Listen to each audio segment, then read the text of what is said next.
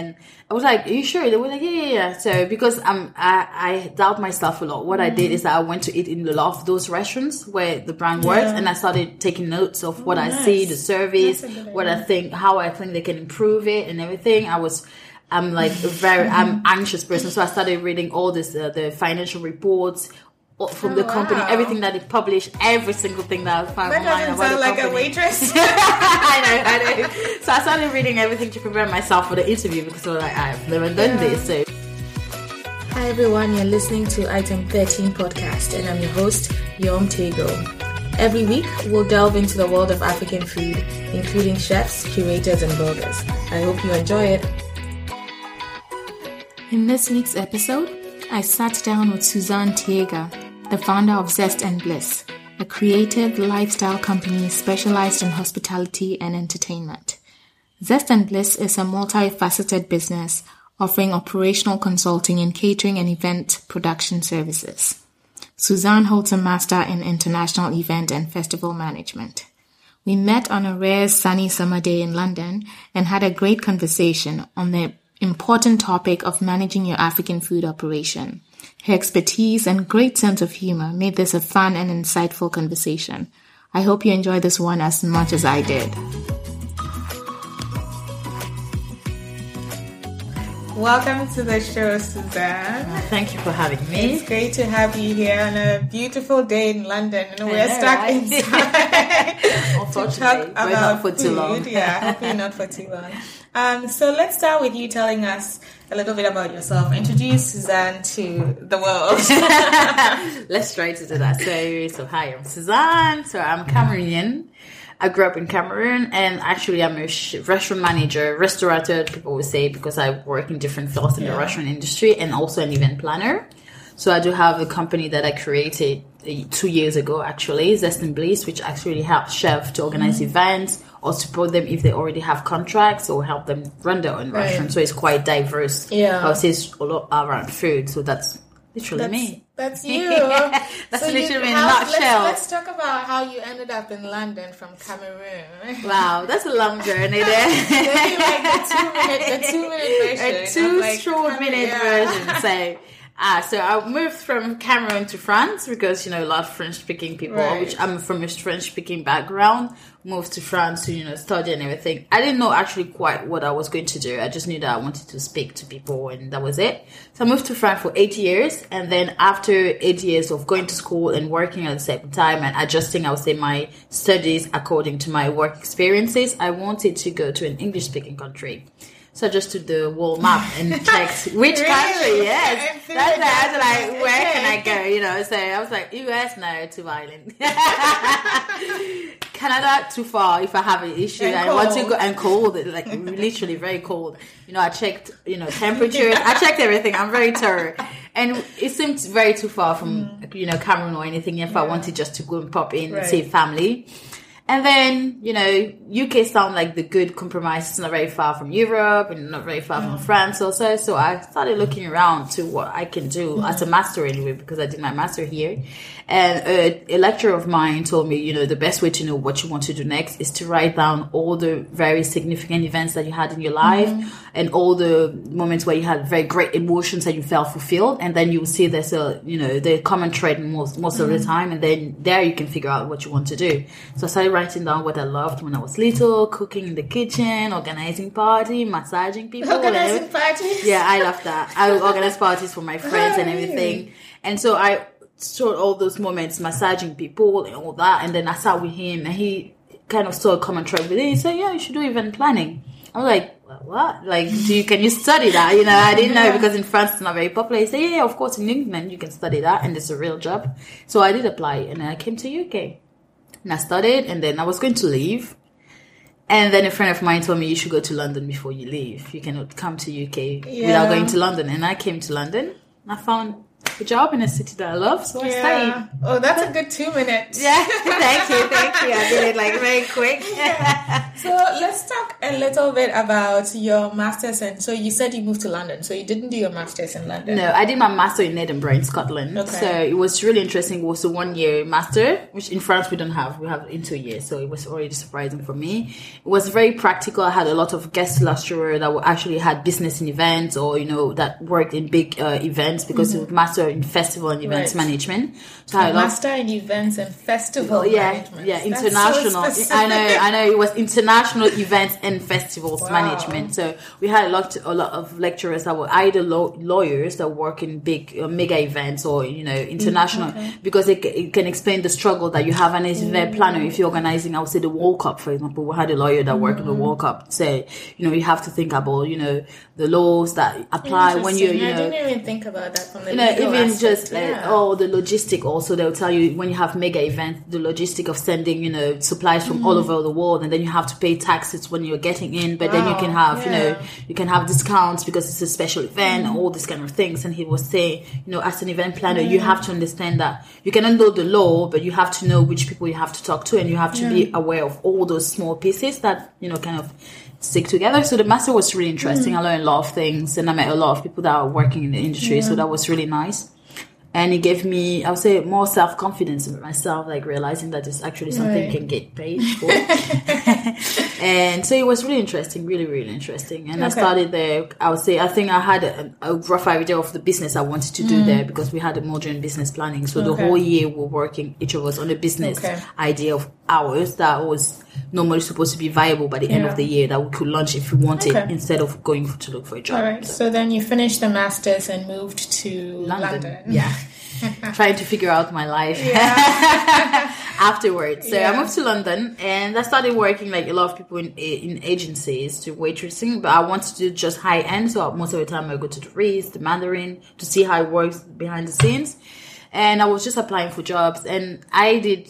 I was thinking, you know, I'm not that competent, so I applied to be a waitress. To be honest with you, in a restaurant. See, what is this thing with people like low self confidence? I, I know. I, think, I don't know if it's a, a woman thing. I don't know if it's an African thing. I don't know if it's a French speaking thing. Because when I was in my class, I felt like English speaking people had that thing, Yeah. that sass about themselves. Mm-hmm. Like, yeah, I'm going to open my business. I was like, you're just like, You're like, I'm 20 gonna something. do- like, just gonna do a waitress. yeah, I was like, you're just 20 something. Are you sure you want to do this? Yeah. I was like, oh yeah, I'm just going to apply to be a waitress and then I'll figure out things along the way. And so I sent my CV and they call me back and say, don't you want to be a manager? I was like, what? Whoa. Yeah, I- that was literally, I was like, what do you mean a manager? Like manage people? They, yeah, yeah, yeah, you can do That that. is so interesting to me. How like even your resume, your CV shows your like you know your strong skills, but you yourself. Uh, yes, I've never- and, like, yeah, I've lowered- really- almost lowered the bar. and even yourself, though yeah even though i had experience as a manager already in france in hospitality was in a restaurant you know and i was like are you sure they were like yeah yeah yeah so because um i i doubt myself a lot what i Mm. did is that i went to eat in a lot of those restaurants where the brand works Yeah. and i started taking notes of what Oh, i see the service That's a good what i think how i think they can improve it and everything i was I'm like a very I'm anxious person, so I started reading all this uh, the financial reports uh, from the Oh, company, wow. everything that they publish, every single thing that I found that doesn't sound the like a waitress. I know, I know. So I started reading everything to prepare myself for the interview because I was like, I've never done Yeah. this. So during the interview, we had a. Ch- I actually had three rounds of interviews. I had one with the manager, then I had one from the technical team, then I had one with the financial Mm. team. And I was like, oh, three, three interview means they don't want me, you know. And then after they call me, like, yeah, you're amazing. We love your personality. Maybe you don't have experience, but the technical skills we can still teach Yeah. you. But the personality and the, you know, the The right attitude, I think, the is- attitude, the right attitude that you had, we were very impressed because you didn't know anything, but you came and told us, oh yeah, in your financial result of last year, you said this Yeah. and that. I can see that this brand is struggling and everything. So I started as a manager and I had a team of 30 people. I know, right? Was a big team. I can tell you it was hard. I think the first, the first two months I wanted to quit because no one would Yeah. listen to me, but it was really, But you were able to figure that's that's Yes, that's yes. amazing. Yeah, Hey. it was it was a good experience. Yeah, Good and I think part of it is so. I mean, it's the attitude, is the preparation, and like I don't want to sound like an old person, but I feel like a lot of young people today. Maybe it's also social media that glamorizes things that don't like you don't go from A to Z. Like you need Mm. It's to true. put in the work. Yes, right? it's true. And It's true. I think yeah. Sometimes even myself, I tend to forget it because like when I wanted to transition, because I always wanted to be event planner. Yeah, so it just happens that I started as a restaurant manager, and all the time I was trying to transition to both to the event side of it, and I was like, I don't understand it. Like, why isn't it working? But then I was thinking, yeah, but you have some skills, but you don't have yet Yeah. the right ones, so you have to work on that. Yeah. And yeah, and you said social media also doesn't help because Yeah. people think that you can just wake up yeah, and be overnight success. overnight Warren Buffett. You know, you know I want to be rich and yeah, famous. Well, it took him thirty years, maybe. Right, like, exactly, can you think right? about that for a Ten year overnight success. Yes. Right. Okay. So restaurant manager. Yes. I know you worked. Eventually, you worked at Nando's. How Yes. did that happen, and what was that experience? Like? So I so my first company I was a restaurant manager and Nando's also I was a restaurant manager. But the interest that I have, I'm a very curious person about a lot of things, all related to events and food and drinks. You know, so that I didn't pick it up before. Some people did for me. So I did in my restaurant was very uh, sitting type of service, casual dining. And I wanted to have a different experience of the, you know, learn from different people that offer different experiences to, to, to customers. And actually during my master, I did um, a presentation on Nando's. Because yeah, I, I know. Funny enough, funny enough, funny enough. I didn't know because I was reading about different restaurants and different groups, and then I realized that Nando's is like South African Portuguese mm. restaurant. I was like, oh wow, amazing! And they have restaurant in the US, and you know now in Oh, US, okay. in Canada, also in India. I was like, since when do we have a big uh, catering company that's African owned mm. and that is proud of it and then shows and showcases it? So I was really fascinated. So I mm. did a research on them during my master, and then I was three months in my first job as a restaurant manager. And I had someone from HR Nando send me a mail saying, "Hey, do you want to work for us?" I was like, "Oh well, I've just started here. I'm not ready yet." Let's just wait. Yeah, I've just been here three months. They offered me a position I wasn't even dreaming about. So I'll see. I'll contact you later. Yeah. So like, okay, fair enough. That's you know good. I was like, yeah, I just started here. So, so after a year and a half, I'm like, no, I'm going to call them back and Yeah. see, you know, what it's saying. And then I, I bring her and she's like, yeah, we have recruitment days. Come in. And we had a chat. We had some few exercises to kind of, you know, guess your personality. Yeah. And were like, yeah, you're the right fit for us. And they were the right fit for me Yeah. also. You know, it's just a different style of, uh, you know, of catering or you know restaurant and serving the guests, but the quality is still there.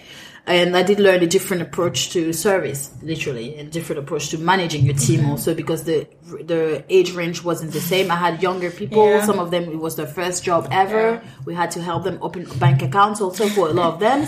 So oh. I it was moving from a team of thirty people where a lot of them were experienced waiter and even experienced chefs, some way older than me, some mm. could, could be even my dad. Yeah. Moving to a team where I was the oldest in the whole Yeah. thing, you know, and I had more experience than them. So I did learn how to manage different. Yeah. So how did you even? And I should have asked you this earlier. When you first picked up that team of thirty, and how, like, how did you figure it out? Like just that trial was, and error. It was like I remember my yeah, it was it was tough. It was I, I can be honest with you, it was really difficult because I went in a team where a lot, especially with the kitchen, because Mm-hmm. I think the chefs in the kitchen is harder for me to to get along with. I went in the kitchen where they were all male, they were all over fifty. And I was just this tiny small girl that came. I never worked in a restaurant, and they knew it, you know. And they were used to have their own ways and everything. And they were adorable people. Like when you get to know them Yeah. at the beginning, I just even couldn't get in the kitchen. Like I would get there and they were like, "Get out of my kitchen," and it was their kitchen, you know. And like, yeah, why are you doing this? I was like, I'm just following the book, you know. But then I started. That's the thing about me because I'm very anxious. I do a lot of research, so I started first organizing the office for myself because I like everything, and then I started reading every file from every employee in my restaurant, knowing when they were born. So I had my I created a file with the birthdays. birthdays if they had any sickness, if they had any conditions and everything like that. So I started taking care of them even though they didn't like Yeah. me. So I knew, okay, this one is diabetic. He has to take his medication at 9, 8, at 9 p.m. So I'll just go there at like uh, Just 8.55. I'll tell him, get out, go and take your medication. Like, no, no, no, I'm busy. I was like, no, I know how to cook. I'm good to cook. You go, you eat. Sit down and then you come back. Yeah, I don't want you. Oh, So that's cool. small Yeah. things that helped me. I think that w- they realized that I was I was caring for them, so I would stay there and help them. Also, if they were short-handed, Yeah. I knew the whole menu, so I stayed a month training oh, with them. Yeah, yeah, just in case something happens, you never know because I'm always thinking that Yeah. it's the end of the world. So I knew the whole menu, so I could support them also. So I think little by little, by just showing them that Mm. I'm not above them, I'm not the kind of manager that's just there telling you you have to do this, you have No, to do that. really. It helped me connect with them, but it took me some time. Okay. It took me a lot of time. But then you're able to translate that in some ways to your new Nando's team, or they would Well- a little bit different. Nando's was a little bit different. It was more of mothering Yeah. skills that I had to develop. yeah, it was different. It was Yeah. like yeah, more, more of the mothering skill that I had to develop before getting to the part where I had to train them to do something. I had to be more listening and Yeah. asking them how the day was, you know, what happened at home, you know, all these kind of things that I okay. I did it before, but you know, people would take initiative to talk to me Yeah. because I didn't want to invade them. Whereas in Nando's, would feel like, oh, she's very cold or something Yeah. like that. So I had to be kind of the friend, Right. but still keep a limit. So I learned how to, you know, be friendly enough, but not too friendly. You know, that's what I Makes learned in Nando's. yeah. So So then you do Nando's and decide, now I want to do my own thing. yeah, right overnight. I want to do my own thing. Yeah, I I now have the confidence after and, everyone and to do my told own thing. So that was a well. When I started being in Nando's, I had more time for myself because I was at the company I was before. I was working a lot, like long hours, and sometimes even six days a week. It was it was enormous, gigantic. But then when I moved to Nando's, I had more free time, so I started going to more food events, you know, professional one, trade events also, and also meeting a lot of African chefs. Because what I mm. discovered when I came to London is that a lot of African chefs everywhere. There's a lot of black people everywhere. I was like, amazing, you know. so I started eating out and meeting chefs and speaking with them, and all the time I'll give them advice like, you know, you should do this in your restaurant, you should check this, you should do that, and they were like, can you come and help me? I was like, well, I'm busy, I'm working, you know, I have a job already. And then at some point, one of the chefs were like, well, can I, you know, can you quit Nando's and come to work, for me? And I was like, you know, I don't want to work for someone anymore. I want to work with someone. It's not the same thing. You know, there's just a small, slight difference there. So, you know, I always wanted to create my company anyway. So, yeah, why not? You know, it was just a one, you know, one time decision. I went home, I created my own company on the HR and say that night, the day after I was there, like, Nando's, goodbye.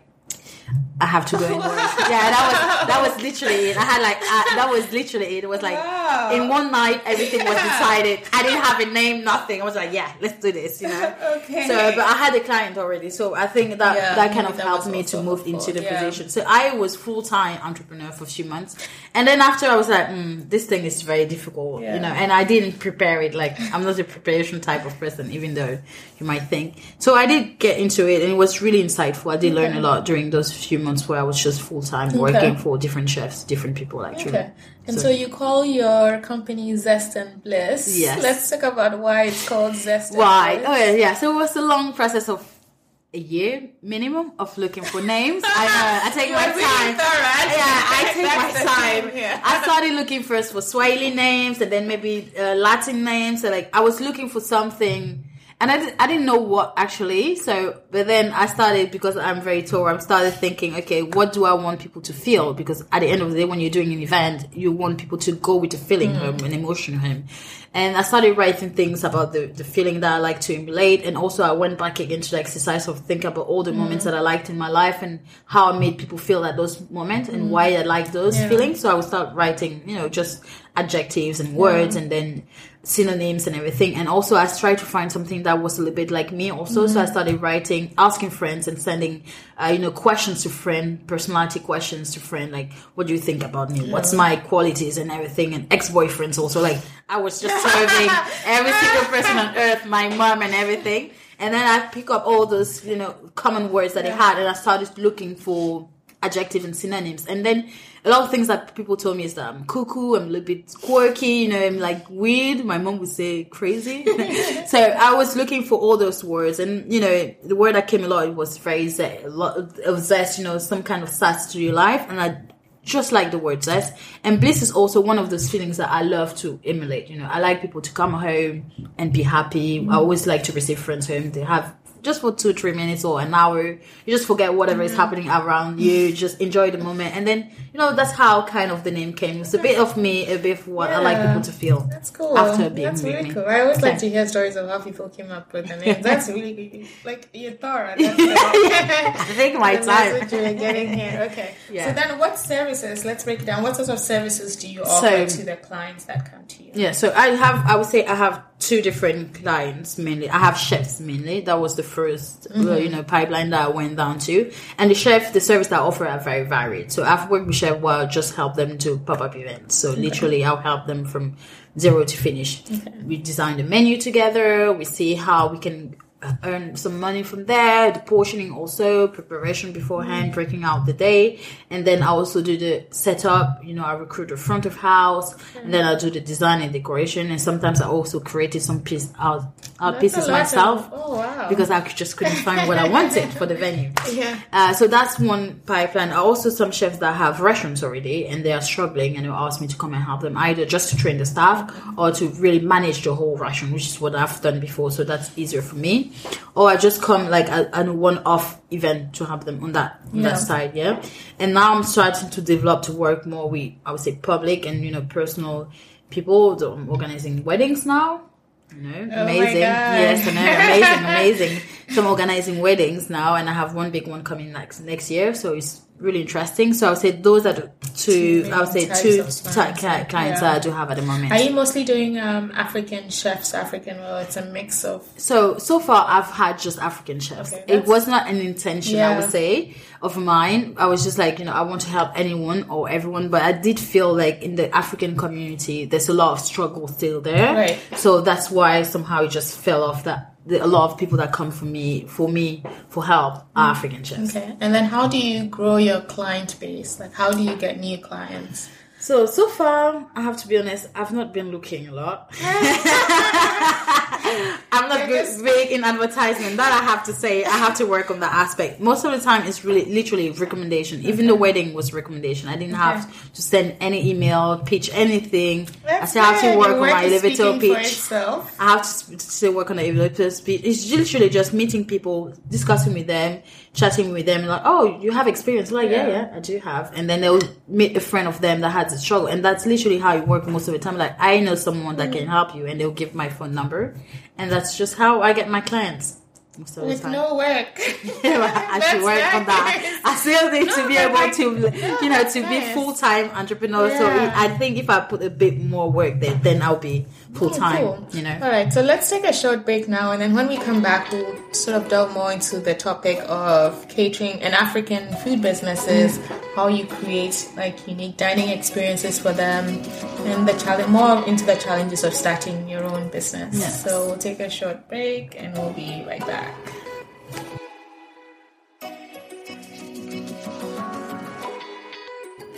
So we're back from the break, uh, talking about a little bit more about your business, but in terms of the challenges that you faced in running, like going from a structured Nando's and etc. to like, okay, now you're the woman in charge. exactly of of everything. Yeah, of everything. So maybe, like, what would you say are your top three challenges in running your own My own business. business? So and especially when you think about the clientele that you also have. that I'm having. Okay, so top three problems that I did have is preparation. even though I'm a tour person, even though I'm a tour person, I decided to go in business overnight. Yeah, Yeah, so true. a lot of things they say, yeah, you don't need money to run your business or anything. Well, I think when you're full time, you need to have a bit of security somehow, even if it's going back to live with your parents or anything like that. I would say in my case, I have a student loan to pay, which a lot of people do. I- I do. See, Sounds see? like and so the glamorization of just being an entrepreneur, you're like, yeah, I work for myself, Yeah. but then you don't realize that when you're in a big structure, you have a lot of cash flow. So even if you cannot pay straight away a bill, the bank knows you, so they're going to let it slide. When you're by yourself, you don't pay a rent a bill. They don't know you. so I think you have to have a bit of financial preparation when you're getting into a business, be it taking a loan or anything, but you have to have some kind of net Yeah. there to help you out because the worst decision you can take are when when you're like constrained and you cannot think properly and clearly. I think that's what happened to me a lot is that at some point I wasn't able to think ahead that much because I had to think of now. Yeah. and because of those financial issues. So I think prepar- financial preparation is really important uh, when you're starting Mm. a business, and let's not not not overlook it at all. It's really important. Then the second thing that I say I we have is that at the beginning I didn't have a clear idea of who my clientele was, so I would just meet people and you, like I told you, they would recommend and we're like, yeah, great, I'll just work with you, and then being able to kind of set out who I want to work with and who I mm-hmm. don't want to work with because I've spent a lot of time pitching, speaking to people and having, and then finally realizing that they were not the right mm-hmm. fit for me. But I think if I did figure out from the get go who am I, you know, working for, then I'll be able to kind of, mm-hmm. you know, remove all the noise around that. This would be the second thing. And the third thing, that is the loneliness of it all. Oh yeah. You know? You know, I did read somewhere. I read somewhere that like there's a lot of lone and depression, like with entrepreneurship, that It's people the- don't talk about a lot. Like you said, Yes, there's, it's the there's the loneliness of glamorization. Yeah, it's the loneliness of it all. All my friends, well, I've always been the like kind of the crazy friend, you know, that goes and travel overnight. So like, yeah, I'm going there. You know, I don't take a lot of time to do big decisions. So when I started my business, they all knew that I always wanted to have. So everyone like, oh, you're it's amazing. You have you have you're a boss lady now. You know, and, you know, and every time they call, they were like, oh, you have your own company. I, I envy you so much. I would like to quit my full time and just come. And you're like, I still have to figure out how I'm going to pay my rent this month. Like, you know, and they're like, they're, oh, you're so busy. It's amazing. And all your friends would give you all this appraisal. And then when you get by yourself in your room, just like, ah, I don't see it. Like, you don't see it. And you don't have anyone to speak with about your struggles, you know, or your doubts and everything. Like I said, I'm a very anxious person. Say, like, maybe I'm not working hard enough, and you don't have a lot of, I would say, support when you're by yourself yet. And sometimes you just don't have the courage to go also in, in any networking event where you speak like that with people. So I think, yeah, it's very How, lonely. how do you deal with this? Because I find that I mean, like, obviously, I'm not a full time entrepreneur. I wouldn't even call myself an entrepreneur per se, but like, even running like Essence 13, and sometimes Mm. with this podcast also. Um, it is lonely, right? Like you yes. go through all the work and then you post, like for me, you post it out there, and Mm. like, and not that likes are a measure of or shares are a measure of success, Mm. but you're like you want the story or this thing that you've poured your heart into to go to as many people, exactly, you know, yes. people to experience as much as possible, and you don't see that, and then you're just like so let like how do you How do I from your with it? perspective? Well, because I'm a kind of a friend of mine told me once that I have because I think that I'm a very pessimistic person, but I, for me, I don't find I don't find it bad. It's just that I always think that it's going to it cannot it can never get better. Like I always think that something bad is going to happen. That's how Which I is a double edged sword, right? Exactly. Because You, you So- prepare for it, or it makes you crazy. exactly, exactly. So for me, the loneliness part, I was like, yeah, I'm just going to be depressed, and you know. So what I do, what I love doing, is dancing. So that's one of the things I love dancing. I wanted to be a dancer when I was younger, but my mom gave me a look, and I understood as an African from an African mom to like over my dead body. So that one I quit, but I still have a love for you know for African for African music and dancing, anyways. And I love cooking also. So a lot of time I'll just go in my kitchen and cook. You know, not even for me because I'm not even eating it, or just give to my neighbors. So I find joy, and I think that's why I work in the industry. Mm. I find joy serving people. So when I feel bad about my numbers and I'm on my spreadsheet and I'm like, where's the money going and everything, I just go in my kitchen, cook something, and just knock at the door of my neighbor and give it to him. Oh. I well, I'd tip on that, or just go out, dance a bit, you know, have fun, and come back to it, you know.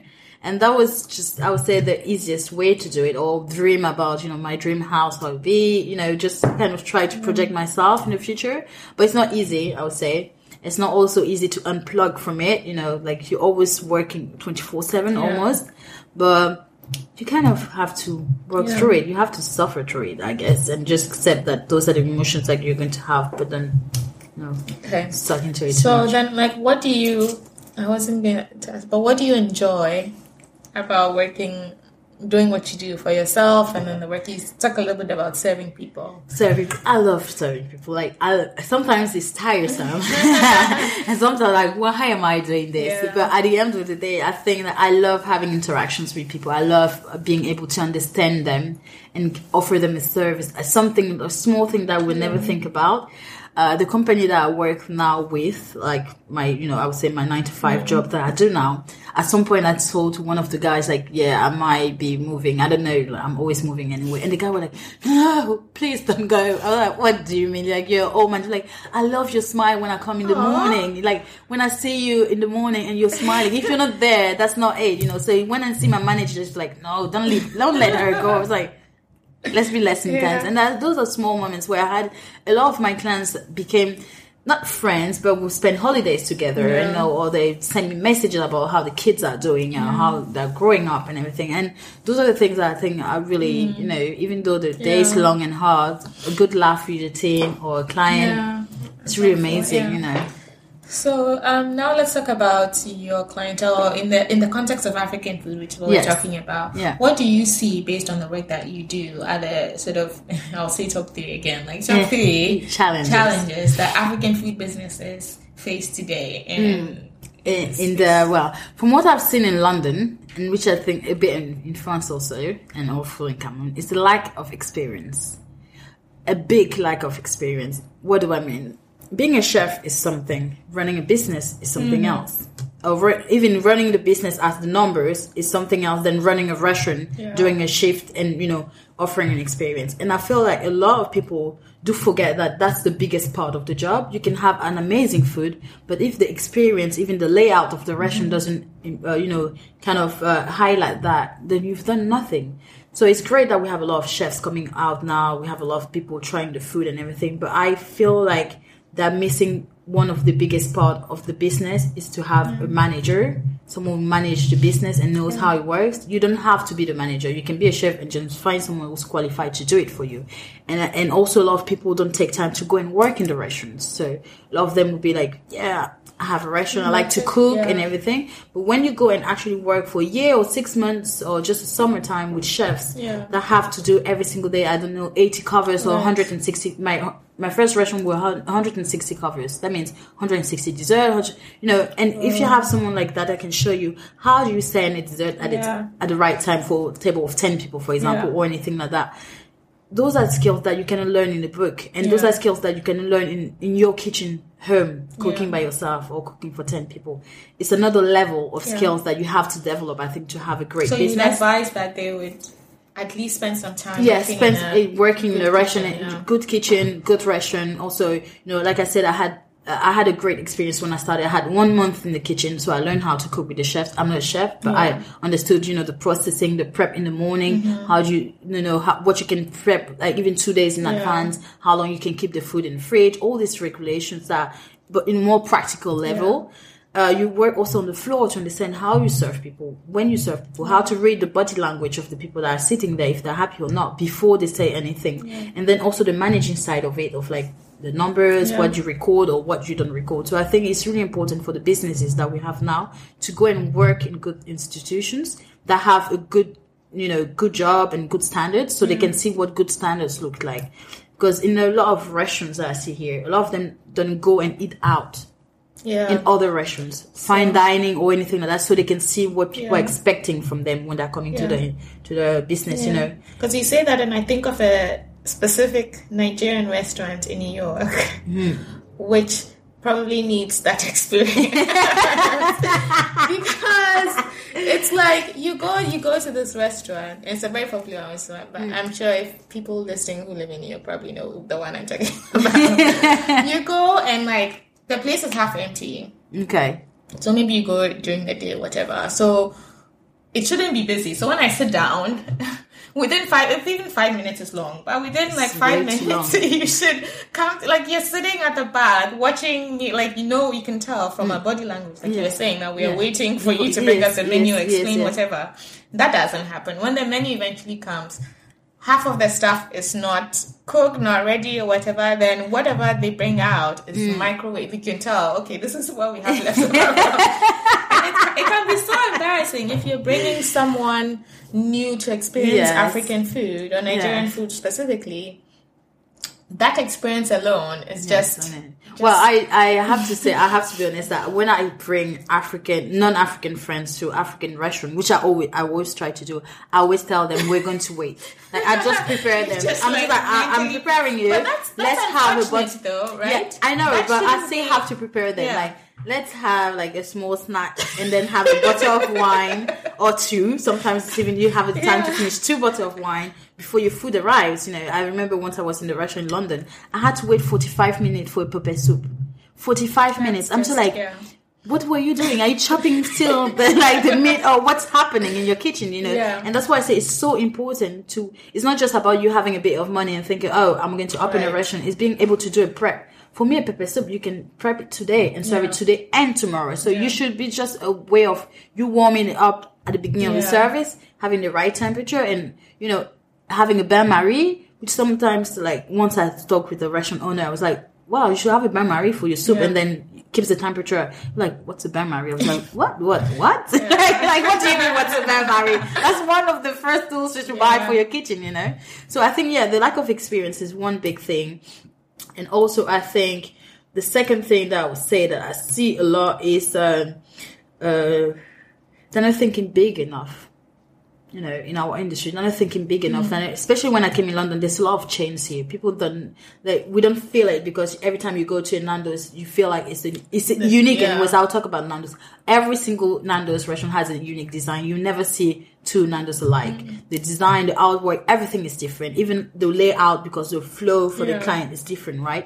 So every time you go there, you have a unique experience Mm. in that restaurant. It won't be the same in another restaurant, you know. So I think the restaurateurs or the restaurant owners are not thinking big enough. It's like, how can I create an empire from this? Yeah. That way, when you're designing your menu, you're designing a menu for an empire.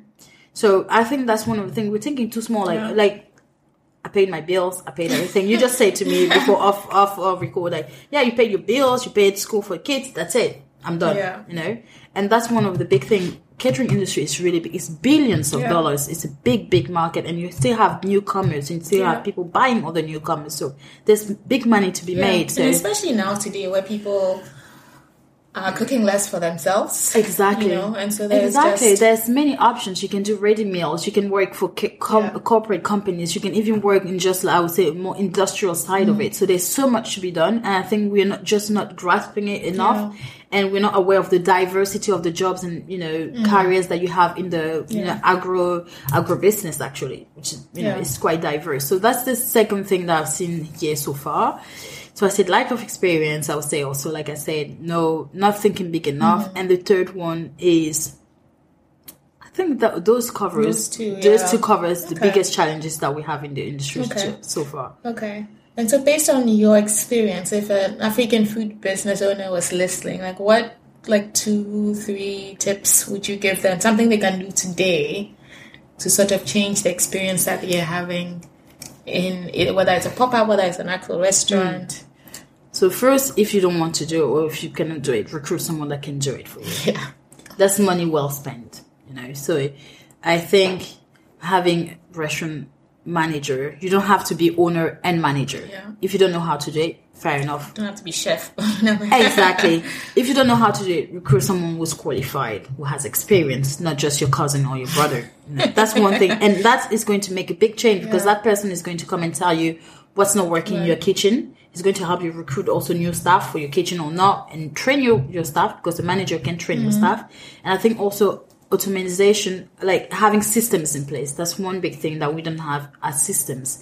Because if you have a system that you know what you're selling a lot during which day, so you can order accordingly. Yeah. Like you said, going to the restaurant where you don't have things on your menu, it means that they don't have any system to Yeah. record the sales. Not properly anyway. Yeah. So you don't need to have a fancy software. It's easier if you have a software because that does all the calculation for yourself.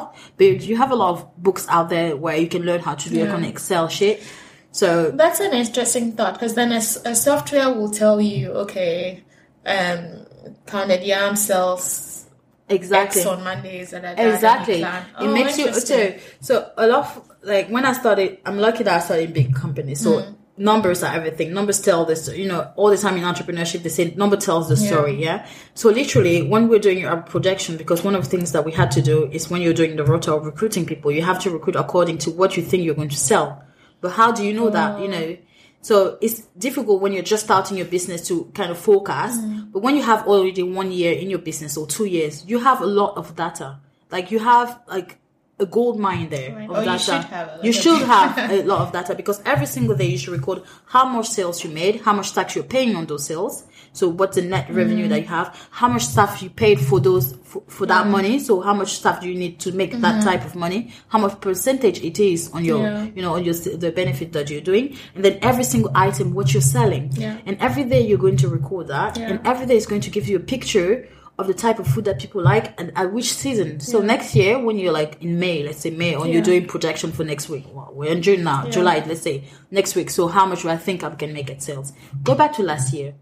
How did how many Right. sale, how much sales did I Yeah. made last year? How what did I sell last year? Was the temperature the same last year? Was it warm or hot? Or how was it? You know, Yeah. did they did we have any big events last year? We have the same big events Hmm. this year in the area? Interesting. you know yeah. and all that data helps you to say okay i'm going to do a thousand pound or two thousand Yeah. pound and then i last year i needed two people do i need more people this year if i'm trying to see three do 3000 then maybe i need an extra person you know all those numbers are going to help you understand your business and maybe make better decisions if you see that you're not selling the fanta remove you're not selling it you, or is the, the or the money you're making for me is not enough to cover all your costs just remove it from the menu and it's not really something sentimental. It's just the data, Yeah. data telling you what you have, what That's is good, really good point, what the yeah. good practices. So I think that's one of the things. Creating systems, I love systems because they never fail you in a sense. Okay. Yeah. Yeah, that's a good, good, good. Like I'm thinking about this, the idea of systems, and I think that, that that's going to be a game changer between having a good system and a good restaurant manager. Those two, bang on. Like Yeah. it was going to take some time, but those two because the restaurant manager is going to help you reorganize, reshape your the experience of it. That's like what people can see, and even yourself, even money wise, you know, because sometimes just one company can do Mm. do the job of two people that are just half com- competent, and that's money that you Right. you might think, oh, I'm paying him a bit more per hour, but actually, how much faster can you send food outside? It means how much turnover. Like one tip also that I would say is when I see when I say restaurant owners, and I say that's why you need a manager, is that you have to have a turnover on your table. For me, when I have a table in a restaurant, I expect my client to be out in an hour, hour and a half maximum. That way, I know on the day Okay. I have a turnover this much Yeah. on that table. That's Yeah. also something. If you're serving me my pepper soup in 45 minutes, you've lost already. You're giving me 15 minutes to eat it, pay my bill, and everything. My turnover Yeah. on that table is ridiculous. Yeah. So if you're having people staying on your table too long, then you cannot make enough money from that table. You know, and those are small tips Yeah. that a manager we know that as a restaurant owner you don't have to know. You don't have to. That's why I I really want to stress that to people. You don't have to know it. It's fine if you don't know it, but Yeah. just acknowledge Get it right and get the right person to do So it is for that you. something? I'm, I know you said you're not marketing yourself yet. but I'm trying to do that for you. Is that something that you offer as a maybe consulting service? or Yes, even- well, so I've worked like with the. Um, I had one chef that had a restaurant. Yeah, so I did work with her, and one of the things that you cannot be everywhere also at the same time. You might have different projects and everything, and that was one of the things that uh, train the front of house so that they can you know be faster and everything. Work with the kitchen, and yes, that's something that I do offer because that's something that I know Right, literally yeah. how to do. So that's not really difficult for me to. I know you're just sit down. rattling off all the Yeah, exactly. I can Yeah, just sit down in your restaurant and tell you, okay, I know this is happening in your kitchen. I know this is wrong. I know, like, you know, legislation wise, I can see, Yeah. you know, I can see literally what's wrong and Okay, the- no, yeah, I and think help it's a you work really on that. important and it's a real key, hopefully a real key differentiator for African because I think we don't do well in the service experience. No, we, we don't do a really good job. Like the food is great, but We that don't. only gets you so far. Exactly. But it's because they don't think about it. And that's why I say if you're going, if you have a restaurant and you're a restaurant owner or a chef, you should be eating out at least once a month Yeah, in another see- restaurant and, and a better, it's like a better restaurant compared to your service. Mm. So you can see the difference and you can say, what are they doing Mm. good that I'm not doing? And how can I translate it to my African restaurant and an African experience? It, it doesn't have to be an African restaurant. You have to go, I mean, someone, I was reading the menu of Petrus. It's a restaurant from Gordon Ramsay. Yeah, you have a glass of Petrus that are nine hundred pounds, just one glass of wine. For people to go and pay that kind of nine hundred, you, you, you understand? So for me, I was like, okay, I need to go and eat there. I don't still have that kind of money, but I know that service wise, Yeah. if they're offering you a glass of wine at nine hundred pounds, it's Right, something there's they're doing right. doing and the people are get, going there. Petrosa has been open for years and Yeah. years. I think more than twenty years. So there's something that they're doing right for people to be able to just pay nine hundred pounds for a glass of wine. Let's not even count the food.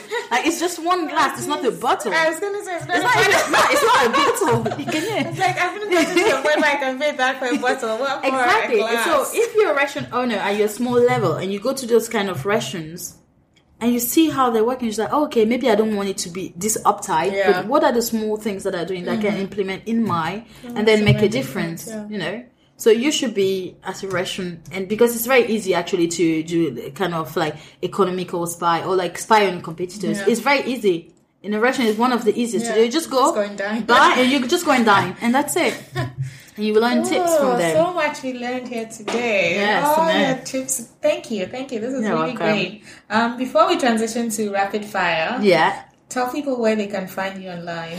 Yeah, so so far online, you can find me on Twitter, which is like the best place for me, anyways. Uh, so Twitter at Suzanne Tiega, that's me. I'm also on Facebook, but I have to say my Facebook is like, like I said, my marketing is not the best ever. I'm working on my website, so I'm going to do a website as in Blaze that's going to be coming out soon, but mainly I'll be on Twitter. Okay. Yes. All right. Good. All right. So rapid fire question. I'll ask you this first one because you just mentioned. I think I know the answer already. Instagram or Twitter? Twitter. Definitely. I still have to figure Yeah. the Instagram, the nice pictures Yeah. thing. So you were in Edinburgh for your masters. So Yes. Edinburgh or London, if you had to pick. Oh, that's a difficult one. I'd say London because I can meet a lot of Scottish people also here. okay. I have a bit of everything yeah, a here. bit of everything. Yeah. Okay. Buffet or a la carte? A la carte. A la carte. Red always. wine or white wine? Ooh, it depends with what. But I'll say red wine is healthier, less sugar, so Okay. it will be a healthier option. All right. Coffee or tea? Let's go for tea. Let's go for tea. I'm English. Yeah. um, dine in or take out? Uh, dining. Always. Yeah. All the way out. Sweet or salty? Salty. Salty. Always. Morning person or night person? Night. Night morning. I just got I I'm Oh, a zombie that's until right. ten AM. Yeah. Um, if you had to live on one dish for the rest of your life, what would that be? One dish. Yeah. Ooh. Ooh. Hmm. I would say peanut stew. Oh, really? Like Yes. a Cameroonian West African Yeah, peanut stew, yeah. is Okay. really good. But in Cameroon, we do it with okra. Also, we put okra sometimes Oh, yeah. inside, so it's quite diverse. We put Yeah. sometimes we put some vegetable, cassava inside. You know, Nice. we we play around with the word peanut stew. I love peanut stew. Good, good, good. And then, what's your favorite African restaurant or pop up? Anywhere in the world. It doesn't to be London. It could be Paris. Yeah, I know, no. Um, so I don't have a favorite one yet. Because you don't want to mess up any of your clients. like if you I don't have a favorite one yet because I still have to find the right combination Okay. of I would say Food good experience. food experience, good service, and also the consistencies of Okay. it all. Ah, that's a good one. So because you have to be able to go many times there and still find the same Yeah. service and the same quality. And I feel I feel like that's also one thing that's Yeah. missing a lot. So I still have to find a good one. But I'm looking forward to try some because I've not tried everyone yet. Yeah. But yeah, consistency. But I don't have a favorite one to be honest with you because I feel like we don't have the right mix yet of all those Okay. three elements. We'll need to come back and ask you like a year from now if, I you, know, right? if you found the right one. Okay, thank you so much. This is like Thank you for so having much. me. And I and I know the people that are listening, especially those that own African restaurants or do pop ups, etc., We'll have learned some tips today that they can. I hope also. So, Maybe yeah. I should do a Twitter thread out through Yeah, thread about like helpful. things to know. Yeah, yeah, this is good. All right, thanks, guys. This is the end of the episode. We'll see you next time. Bye. Hey guys, thanks for listening to Item 13, an Essence 13 production. If you like the show, please subscribe, rate, and review us on iTunes. Keep up to date on news and events from Essence 13, please follow us on Instagram, Facebook, and Twitter. Essence and the number 13. Thank you.